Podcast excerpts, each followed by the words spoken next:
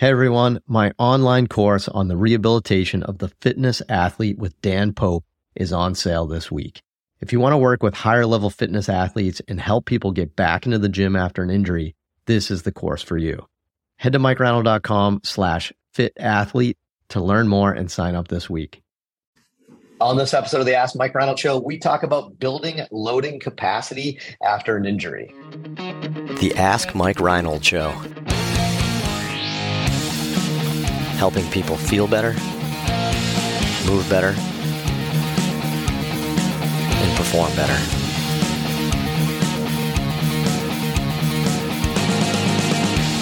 Before we get to the podcast, I wanted to make sure you knew about my free online course on the introduction to performance therapy and training.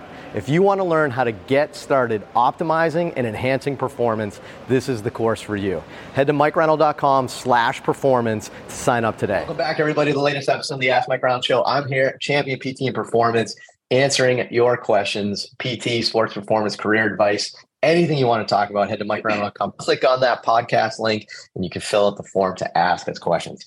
Uh, let's see. We are joined today by Dave Tilley, Dan Pope, Kevin Coughlin, Mike Scaduto, Lenny Macrina, Diwesh Poudel, Lisa Lowe, and Jonah Monlock answering your amazing questions. Len, do we have any amazing students today? We do. And since last week, we've gained another student. It's amazing how they just wow. keep mul- multiplying. Um, wow. We have, yeah, in no particular order, we have Aiden Graham from Stony Brook University. We have Taylor Worthington from the University of Rhode Island, the Rams, I believe. Danielle Dan Dan Rankin from Franciscan Missionaries of Our Ladies. Our Ladies. Courtney Cambarelas from Duville. Nancy Kuhn snuck in, missed her last couple weeks, but she snuck back in this week from Mary Baldwin University. And Tommy Geeson from High Point University. High Is there another university that's your ladies? Is that why you're emphasizing our? Is that our, our our ladies? Not your ladies. are. I think that's that's pretty good. And just to be completely blunt, like if anybody didn't notice, um, essentially Nancy was late for work today, so I, I just wanted to throw that out there. So, so she so she, so she knew that. But no, that's fine. I mean, totally cool. Uh, but uh, all right, who's who's asking the question today? Dr. Dan Dan. Oh, Dr. Dan Dan's up. What's up? All right, we got Devin from North Carolina says, as a new graduate physical therapist, I don't feel comfortable with some of the advanced exercises to build loading capacity after lower extremity injuries. What are some tips for taking someone from injured to full speed running, cutting, and jumping? Awesome. That's that's another great question, Devin. I, I, I like I like what we're getting for questions lately, right? Because I feel like the questions we're getting are are probably on a lot of people's mind, right? Like last episode, I think it was very similar to that, like something that a lot of people are thinking about. But as a new grad physical therapist, it's very daunting to look at somebody in front of you five days post op with a gigantically swollen knee, a huge scar, bloody gauze everywhere, and think that they somehow need to start running, jumping, and cutting in the very near future, right? And there's there's a lot of steps that that get into that. So I think in PT school, look, we get the let's get range of motion, let's get their baseline strength. Um, I, I think from my perspective, what we focus on here for Devin here is okay, you have somebody that has their motion back, you have somebody that looks good, you have somebody that is doing strengthening exercises.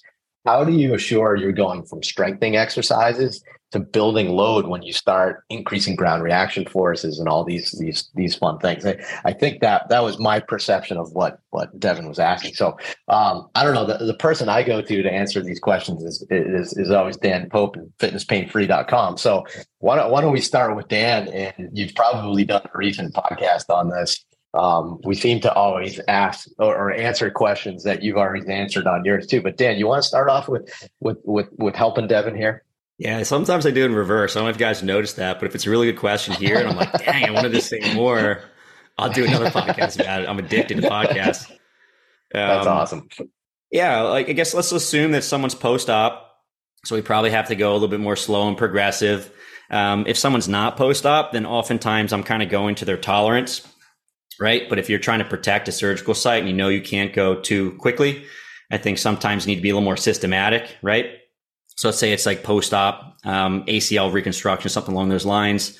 So maybe somewhere between three and four months, you're starting to think about introducing some plyometrics, right?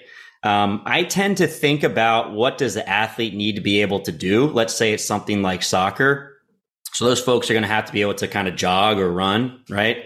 They also have to be able to accelerate. Have to be able to do top end speed, right? And then they have to be able to change direction or do agility stuff.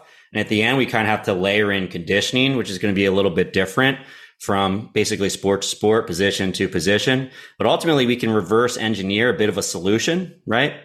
So in the beginning stages, when you introduce, let's say plyometric activity, I think we're just trying to build load tolerance. You're not thinking about power, right? You're not thinking about speed. I think when a lot of strength coaches think about these activities, they're thinking about we're trying to go fast and build power early on. I don't think that's the case. It's kind of building tolerance.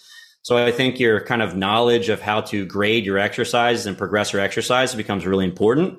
Uh, unfortunately, we don't get this education in PT school.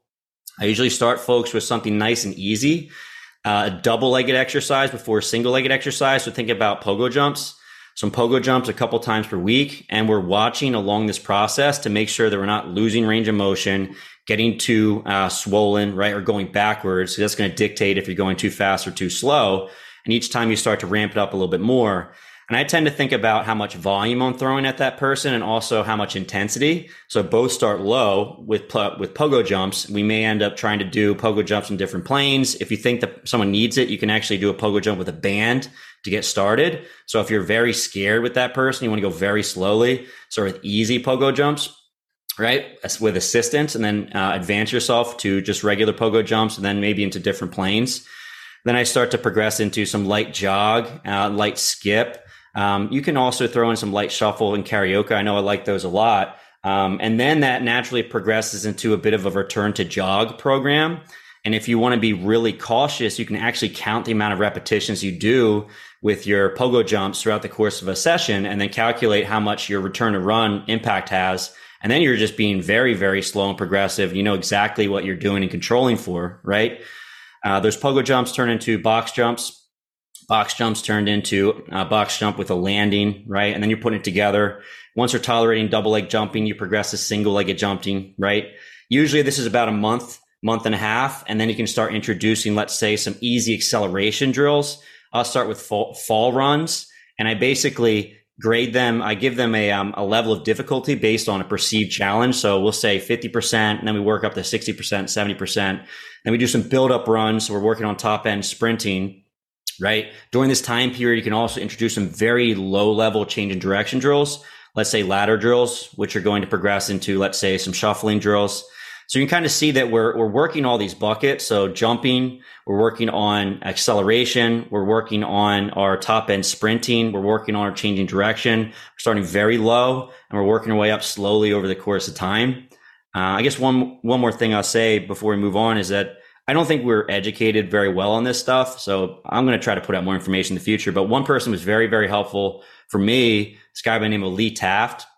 There's a lot of courses out there. He's a strength coach. And what's funny is that he creates these amazing programs that are developed for athletes trying to improve their performance.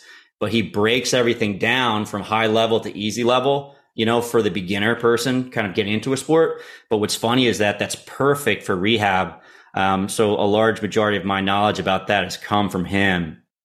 So that's great, Dan. And you know, I think to to you know, not a lot of people understand how much information that you just presented right there like that was a lot of information that that took you years to put together and what i would suggest for you, Devin, like for this is figure out the loads that you're specifically trying to get them back to. I, Dan kind of mentioned this at the beginning. It's, it's almost like starting with the end in mind, like where do they need to get to so you know how to build towards it. But what Dan just did there is he just took just years and years and years of him going through research on ground reaction forces and contact stress and how certain exercises build on one another from both uh, stress and eccentric control and all those sorts of things. So it's a slow, slow accumulation over your career of, of that information that you apply. And I couldn't agree with Dan more. I've learned so much from the strength coach world on these progressions, you know, from, you know, a lot of times they just, they're, they're saying it's from easy to hard, right? But for us, that's less stressful to more stressful sometimes. It's the same thing. It's just a different way of thinking about it. So um, why don't we shift gears and go to the strength coaches a little bit here? I know this is something that we do a ton of here. Maybe Diwesh start off with you a little bit here, but like I know like at Champion, we spent a lot of time like building out systems of progressions for our for our drills. Um, you know, just so that way our interns can help, that way our new strength coaches can learn kind of how we we think of things. But um, what sort of advice would you give somebody like Devin on how to like build out those progressions? Yeah, that's a that's a good way to think about it. Uh, what we tend to do is we we categorize stuff so that we have a specific way of talking talking about a quality that we need to develop. So if we're talking about someone that needs to get back to high level sport, like Dan mentioned, a soccer player needs to be able to cut, sprint, decel, excel, um, you know, all those things at a high high speed, high velocity model. So we got to kind of reverse engineer and figure out how do we bring back high velocity, how do we bring back high force how do we combine the two together so that we have high power output right? So we we tend to kind of categorize a lot of our jumps as forceful jumps or contractile jumps. Um, mixed jumps which is kind of a combination of contractile and a little bit of elastic. And then the other end which is very elastic. And then even within that elastic realm we kind of have like what we call um, a slow stretch shortening and a fast stretch shortening. So like dan mentioned pogo jumps. So pogo jumps would be classified under a fast stretch shortening, meaning you're kind of getting in and out of a jump quickly. You have a very short amortization phase. Um, whereas like a slow stretch shortening is going to be a longer amortization phase, longer ground contact time, where you're probably going to have a little bit of a higher amplitude, meaning jump height, right? So we tend to come up with drills that are easy, medium, hard for each of these categories, right? So easy, medium, hard for contractile drills, easy, medium, hard for our mixed drills, easy, medium, hard for our uh, fast stretch shortening and slow stretch shortening elastic drills.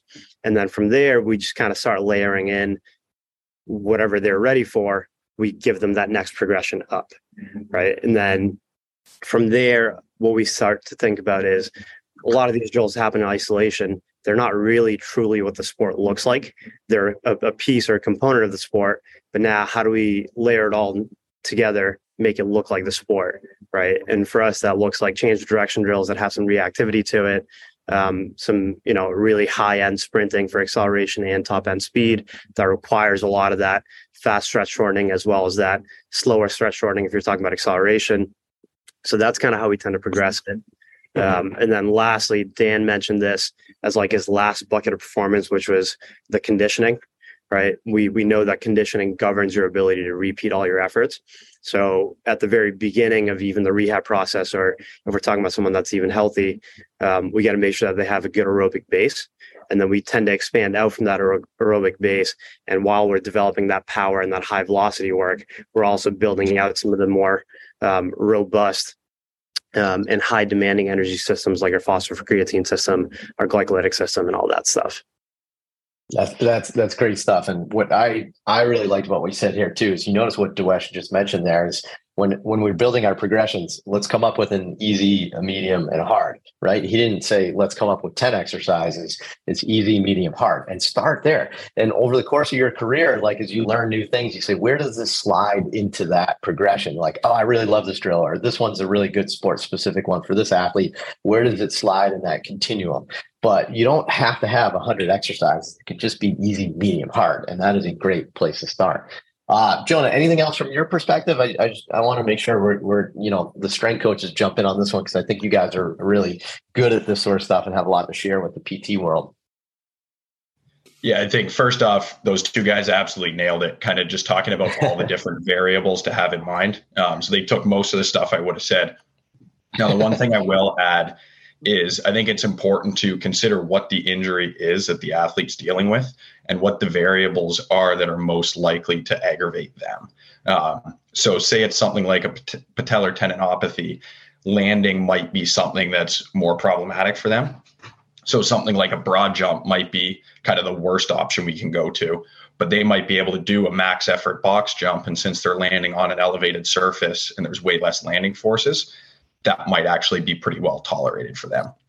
Another example would be say it's a hamstring um, and you're trying to return to sprinting. Top end speed for hamstrings tends to be much more problematic than acceleration. So we might actually be able to do some really good acceleration work, whether it's some resisted sprints or very short sprints, things like that. So just trying to really look at what are the variables that's going to aggravate this person's injury the most and trying to find ways to take those away while continuing to work on the variables that they will be able to tolerate well. Uh, that's great. And work in conjunction, right? You can still work on the areas that are safe or that are outside of that sort of thing. There's so many things you can do to build as you're you're you're optimizing or normalizing some of those other things. So that, that's that's a really good perspective. So um, Devin, I hope that helped. I hope that was a good progression here. Um, I, I, think there's going to be a future episode of the Fitness Pain Free podcast on this, so check it out. I mean, I, that's just I'm just assuming, Dan, but I, I could be wrong. But uh, but great question. If you have questions like that, please head to mikereinold.com, click on that podcast link, and fill out the form to ask away. And we will see you on the next episode. Thanks again. Thanks so much for listening to the podcast. If you have a question you'd like us to answer, head to mikereinold.com slash podcast and fill out the form to submit your question. If you enjoyed this podcast, please subscribe, rate, and review us on Apple Podcasts, Spotify, or wherever you listen to your podcast. And please share this with your friends to help spread the word. It would really mean so much to us. Please check out all my online courses, articles, newsletter, and more at mikereinold.com. There's always a ton of great perks for my newsletter subscribers. And be sure to check for my other podcast, the Sports Physical Therapy Podcast, where I go deep into topics and interview leaders within our field. See you on the next episode.